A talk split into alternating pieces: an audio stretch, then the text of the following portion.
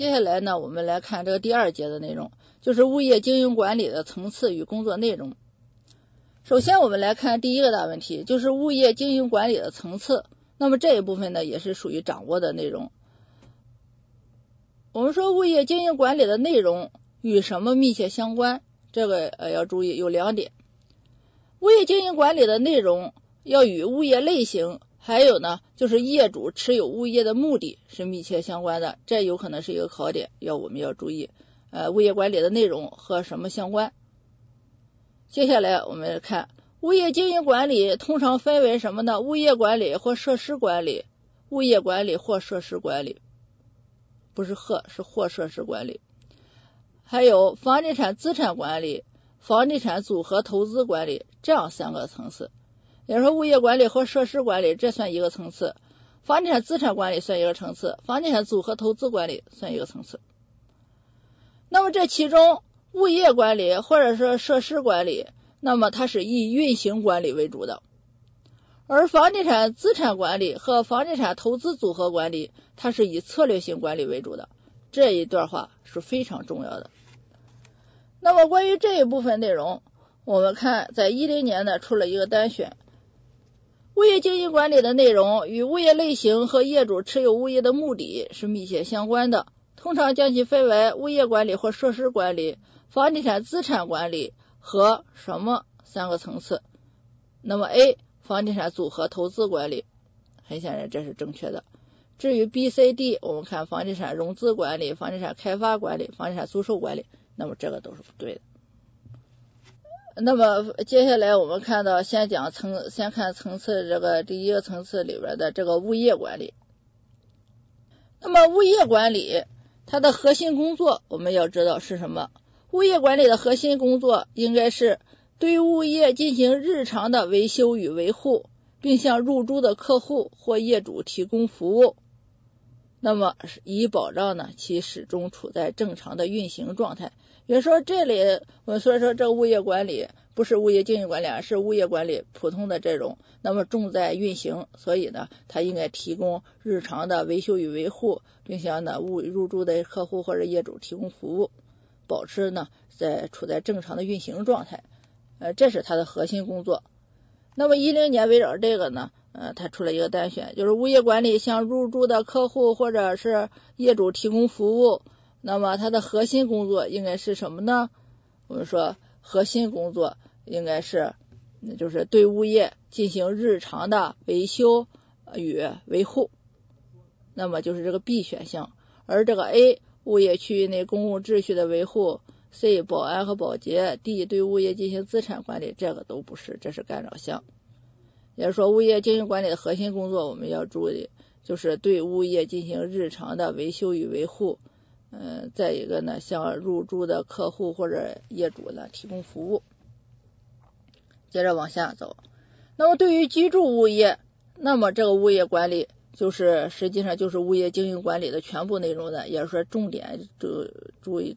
重点就是在运行的这种管理，但是不是如果不是居住物业，而是对于收益性物业或者大型非房地产企业，那么他所拥有的这种自用物业的这种管理的话呢，这时候我们的这个物业管理呃包括的层次要高一些，除了这种普通的运行之外呢，还要进行相应的资产管理和这种组合投资管理工作了，所以呢就会涉及到后边的这个几个管理了。接下来我们呢就来看这个呃这这最低的这个层次里边的，除了物业管理，不是还有设施管理呢？我们就来看这个设施管理。那么设施管理，我们说是一种新型的房地产服务业务，呃，那么它的主要功能我们要知道是什么呢？是通过对人和工作的协调，来为某一机构创造一个良好的生产或者是办公的这个环境，这是设施管理它的主要功能。主要功能就是提供一个良好的生产或者办公环境。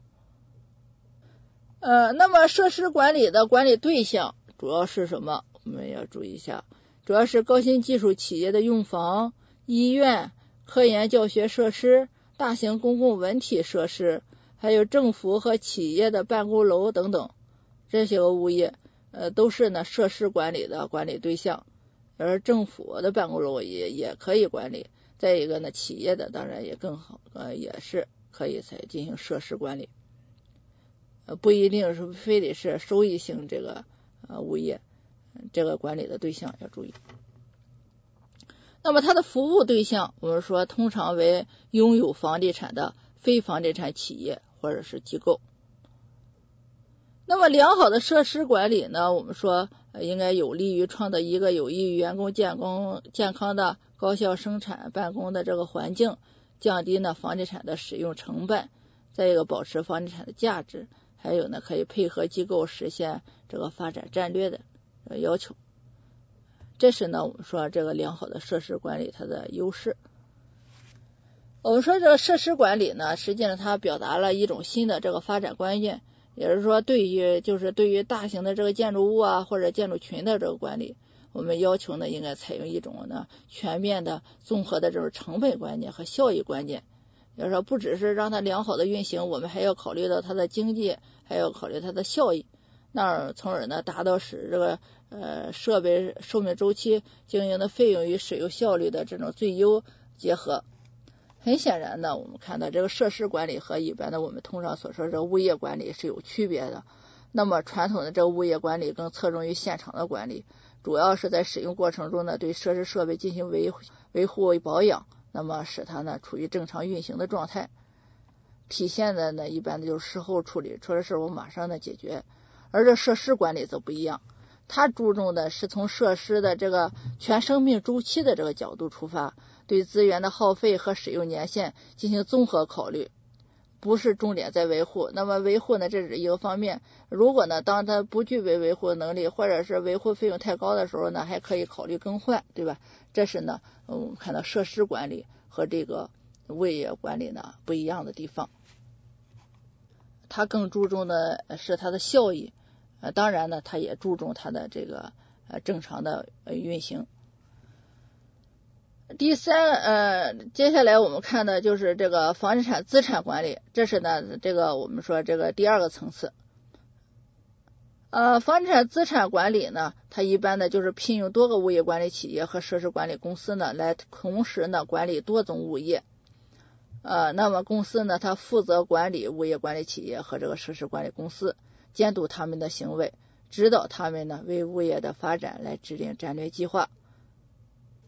这是呢房地产资产管理，那么房地产组合投资管理呢？这是呢我经营管理层次里边比较高的一个层次了。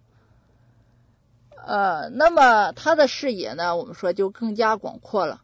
那么它可能呢可以包括理解和执行物业业主的投资目标，这是他的工作；评价资产管理公司的表现。也就是说，评价它下一个层次里边资产管理公司的表现，审批资产管理公司为维护物业资产结构安全、功能先进、保持市场竞争地位而提出的更新改造计划。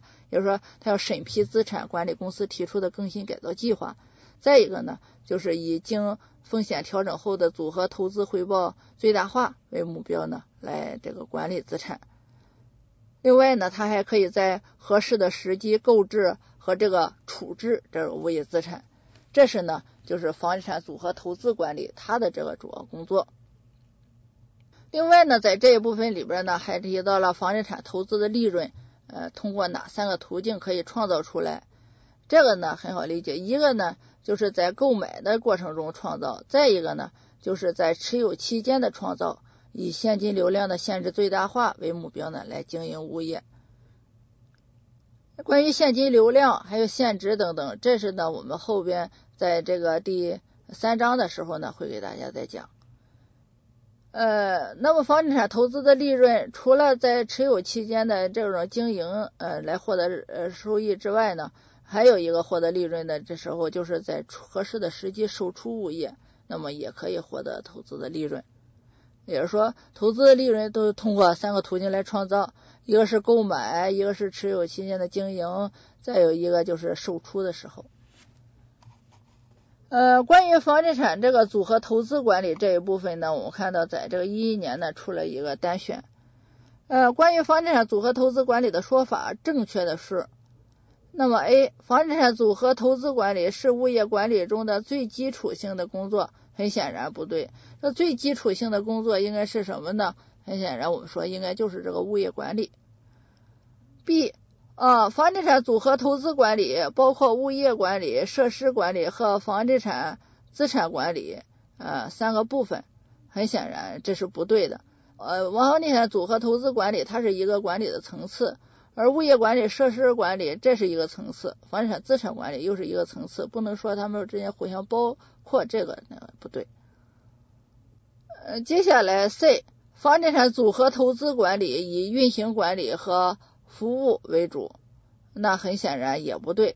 谁以管理运行管理和服务为主？我们说应该是物业管理以运行管理和服务为主。D. 房地产组合投资管理以经风险调整后的组合投资回报最大化为目标来管理资产，这个没有问题，这是书上的原话。所以呢，答案应该是 D。总之呢，我们说这个呃，关于这个呃物业经营管理的层次这一部分内容是非常重要的，呃是非常容易出这这题的地方，我们一定要引起注意的。接下来我们来看第二个大问题，就是物业经营管理不同层次之间的这个关系。这个关系呢，我们可以看到，就是下边这个图一杠二，我们看到。呃，最高层次的就是组合投资管理，第二个层次呢就是资产管理，第三个层次呢是物业管理和设施管理。所以这也就是说明我们上面说的那个选项中，我们说房地产组合投资管理包括那三个部分，那肯定是直接说这样说就不对的。那三个呢，相当于并列了，很显然呢，我们说是不合适。接下来我们就依次来看。我们首先来看的就是物业管理和设施管理。那么，物业管理和设施管理定位在现场操作层面的管理，这个我们前面强调了。那么，它的主要作用是什么？我们要注意，也是物业管理和设施管理，它的主要作用是什么？这里说了，为租户提供及时的服务，还有呢，就是保证物业的持续收入和现金流，这是它的主要作用。再一个，我们在复习这一部分要注意的，就是物业管理它的主要职责是什么？主要职责呢，我们看到呢，这个呢，教材上呢有一个图，这里呢，我们呢把它单独的给它都给它列出来了。呃，它的主要职责，我们看到一个是租户关系管理，再一个呢就是物业的维护，再一个控制运营成本，再一个财务报告和记录的保存。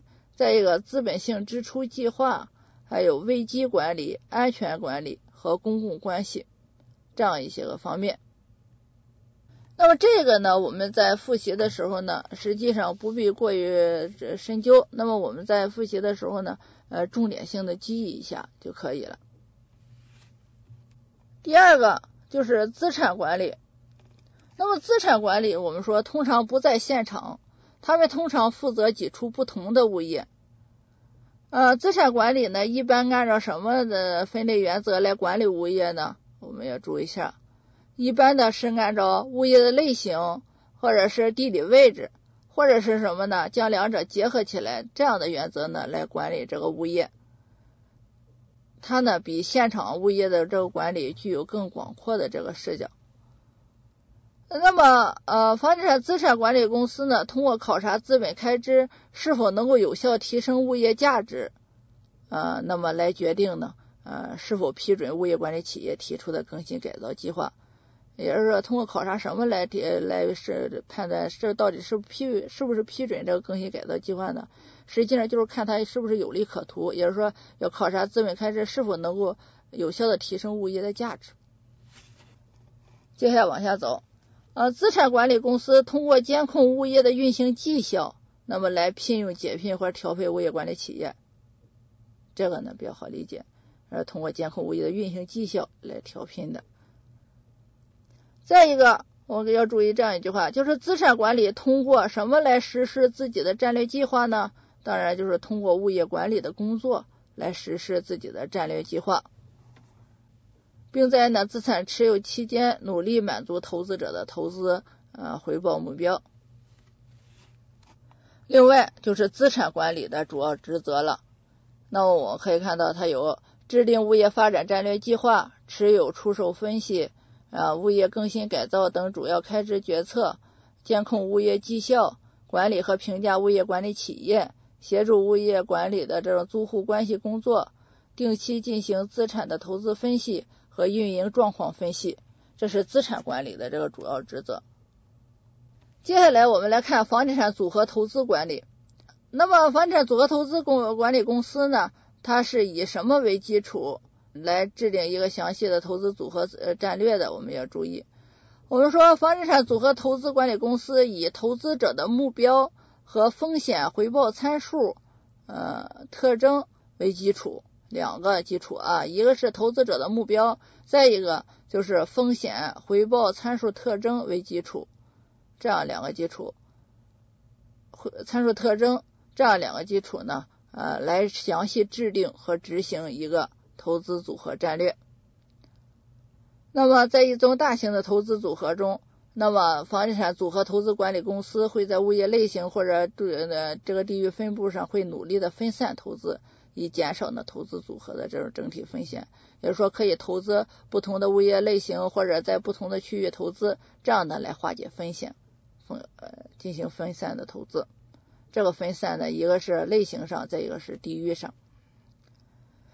接下来我们注意这样一句话，就是房地产组合投资管理公司还必须协调不同的资产管理公司，以平衡呢整个投资组合的这种现金流的需求。接着往下走，那么对组合投资管理公司来说，呃，那么它的出售物业的决策，往往是基于什么来考虑的呢？不是基于他偏爱某些物业，他就投资哪物业，而是基于一个什么呢？就是对组合投资绩效评价的这个结果来进行决策，到底是不是出售物业？绩效高了那就不用了，绩效低了可能就要需要出售。要说基于对组合投资绩效评价的这个结果来决策，相应的我们看到房地产组合投资的。它的这个主要职责呢也很多，呃，制定投资组合目标与投资准则，制定并执行组合投资战略，设计和调整物业资产的资本结构，负责策略资产的配置和衍生工具的应用，监督资产的购置、资产的处置、资产管理和再投资决策。再一个，负责投资组合的绩效，嗯，还有监督现金的管理，并向其服务的客户定期汇报。这是呢，房产组合投资呃的这个主要职责。呃，那么这我们看到呢，不同的这个管理呢，它的这个职责呢不一样，三个层次。那么这三个层次呢，它的主要职责呢，我们看到是不一样的。那么我们在复习的时候呢，一定要会区分，这个非常的容易出在这个多选题里边。那么我们课后呢，给大家有练习题，多练习一下。接下来第三个问题就是物业经营管理中的战略性工作。那么这个部分呢是要求熟悉的内容。呃，那么战略性工作，首先我们要把握整体性的，主要包括哪些个战略性的工作？我们看到要注意有确定投资战略、确定投资标准、构建信息基础、决策分析，还有进行资产的组合。那么关于这一部分，我们看到一一年就出了一个单选，下列工作中。不属于物业经营管理呃战略性工作的是哪一个？那么如果我们上面都知道了，那么这个选择就很小选择了。而决策分析，B 构建信息基础，C 现金流和成本管理，D 资产组合。通过刚才我们的这个看的话呢，我们说这个 C 很显然就不属于了。现金流和成本管理实际上是属于后边的叫做什么呢？常规的这种工作。那么除了掌握这个主要的包括这个几种类型之外呢，我们在这个具体的详细看的时候呢，也要稍微注意注意这样几个点就行了。第一个就是在这个确定战略里边，我们要注意这样几句话，就是频繁改变资产组合是不切实际而且不经济的，因此呢，确定初始组合是非常重要的。那么，在保证资产组合的质量的时候呢，是可以通过买卖来维持和提高的。呃，关于这个确定标准里边，我们这里要注意，这个就是呃，投资标准包括哪些个？确定标准就是确定投资标准嘛？那投资标准包括哪些个？我们要注意现金流、租金波动，还有基于市场交易的这种收益变化。呃，这三个标准我们要注意。呃，在这个决策分析里边，我们要注意，那么投资决策主要取决于两个关键因素，我们要注注意哪两个关键因素？呃，投资决策主要取决于哪两个关键因素呢？一个是收益，一个是风险。第五，在在这个关于这个进行资产组合这一部分里边，我们要注意这样一些个地方，就是资产组合理论的原则，就是要把投资者呢，应当把一些合适的持有物进行分散，呃，抵消，从而呢抵消风一部分风险，在任何情况下，呃，都将选择收益最大。和风险最小的那个组合，呃，其实这个原则就是一句话，就是不要把鸡蛋放在同一个篮子里，这就是资产组合的原则。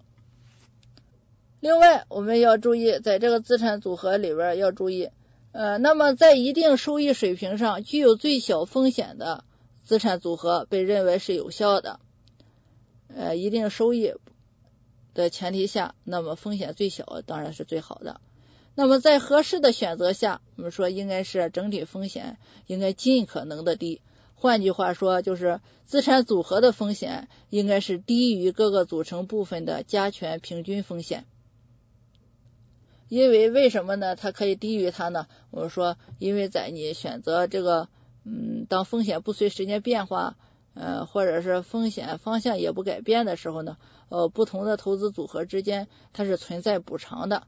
可能投资这个呢风险大一些，但是投资另外一个行业呢风险小一些，这样呢进相互之间补偿，这样的话呢它整体风险就降下来了，肯定就低于各个组成部分的这种加权平均风险了。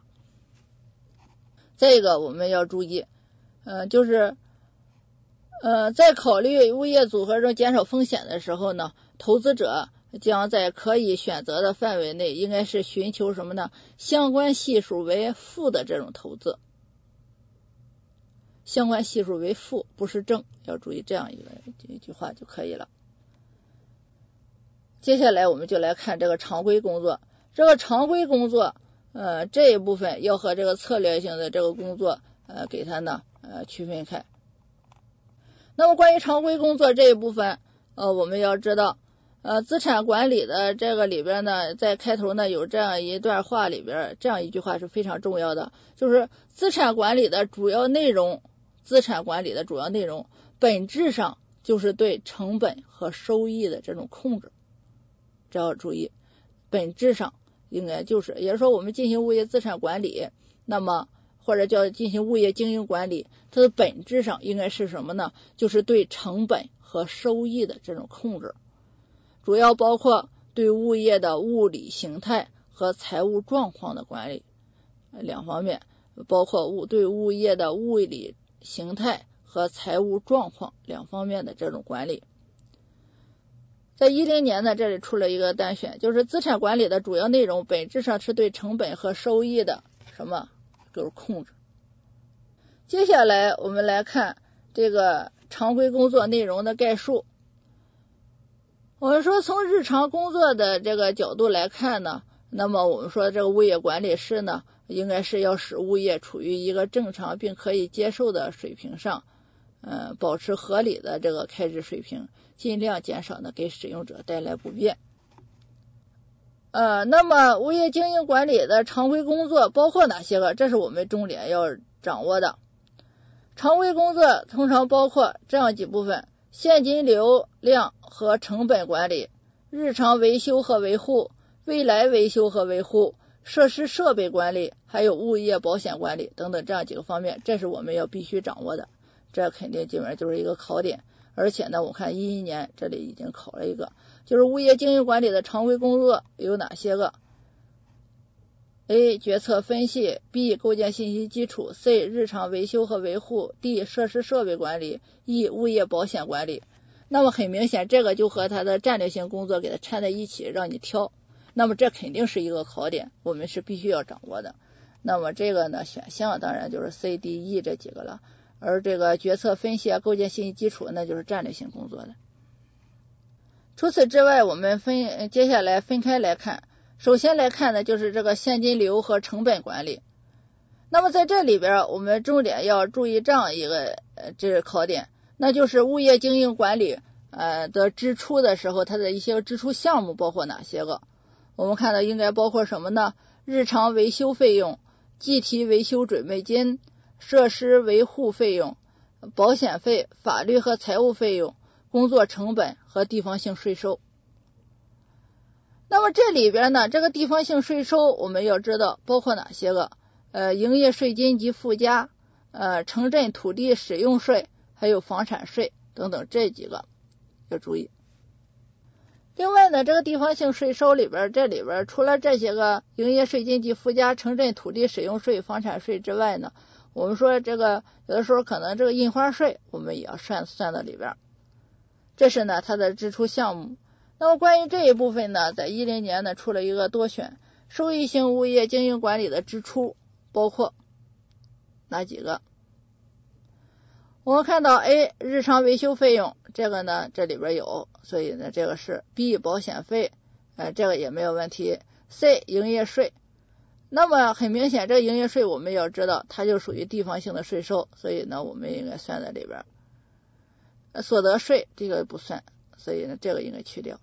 一财务费用，那么这个里边呢，我们可以看到也包括，所以呢，这个也应该算到里边去。所以这个地方一定是要特别引起我们注意的，这个肯定这是又是一个考点。接下来展开来看呢，这个我们看到物业经营管理支出的分配。这里呢，我们这些个呢，我们一般的注意几句话就简单就可以了。也就是说，我们要知道，物业经营管理支出的成本呢，一般不能全部转移给租户，一般不能全部转移给租户。那么在哪些情况下呢，更肯定是不行的，不能全部转移呢？嗯，那么一个是呢，对于出租的住宅，那么呢，有些成本那么是由出租户必须自己来掏的，所以这种不可能。再一个呢，就是如果是短期的商业租户，那么这个物业经营管理的支出呢，一般也不能全部转移给租户。再一个呢，呃，如果是为了留住租户，那么呢，这时候业主呢也不得不降低条件，允许呢租户承担比较低的这种维修责任。这是那三种情况。呃，接下来关于这个费用和成本这个内容，我们来看到。呃，这个呢，简单看一下就行了。就是律师签约费、履行租约的相关费用和印花税等等费用，呃，到底由谁来承担呢？呃，这个是不统一的，呃，也是说不一定非得是直接由租户来支付。接下来就是说的这个租金，一般来说呢，我们说按照租约规定，那么进行开支的一方呢，需要说明具体的工作或者服务内容。也需要为这个分包商的支出行为负责，也是说，在这个物业运行的过程中所需要的一些个呃开支，所需要的一些个开支，有必要呢进行开支的一方呢有必要说明，但是呢有些情况呢不需要说明。呃，我们看到，呃，一个是物业有多个租户，那么每个租户提供一定比例的租金作为整体物业的这个开支来源。呃，那么这几种情况下呢，这个租金里边呢就含着这个你在支出里边的一些个费用了。那么这时候呢，直接由这个出租者呢呃来那个直接支付就可以了，就不需要说明这个具体的开支。这是呢这种情况。再一个呢，就是如果租户要各自支付保险保险费，但不必呢向业主呢另外支付一笔呢用来补偿业主为整体物业提供风险庇护的费用，这时候这个开支呢，业主出承担的这一部分费用呢也就不需要呢再向这个租户说明了。再一个就是，如果租户呢他不愿意按照租约内容来履行责任，这时候呢业主提供的服务支出当然也就不需要向租户来说明了。呃，再一个，租金没有覆盖的维修或者更新项目，那么业主他维修或者更新了这个支出呢，当然也就没必要向这个租户来说明了。这个呢，简单的了解一下可以，可以，呃，不是重点。接下来关于服务费，呃，那么服务费这一部分呢，我们要注意，呃，服务费指的是什么？服务费呢，我们说主要呢就是对公共设施和区域的。呃，要注意，公共设呃服务费呢，主要是对公共设施和区域的这种日常维修和维护所发生的一些个费用。那么它覆盖的内容要注意，不仅包括供暖啦、排污啊、电梯、楼梯等公共服务设施的维修和维护的费用，还包括呢，就是对整体物业的保险或者是修护，这是服务费。我们这个呢要重点注意一下。呃，服务费覆盖的内容本质上呢，应该是由业主来承担的，但实际上肯定是由租户来支付的。呃，这句话也要注意。呃，关于服务费的这些个分摊呢，我们要注意，它这里呢叫做成本的分摊。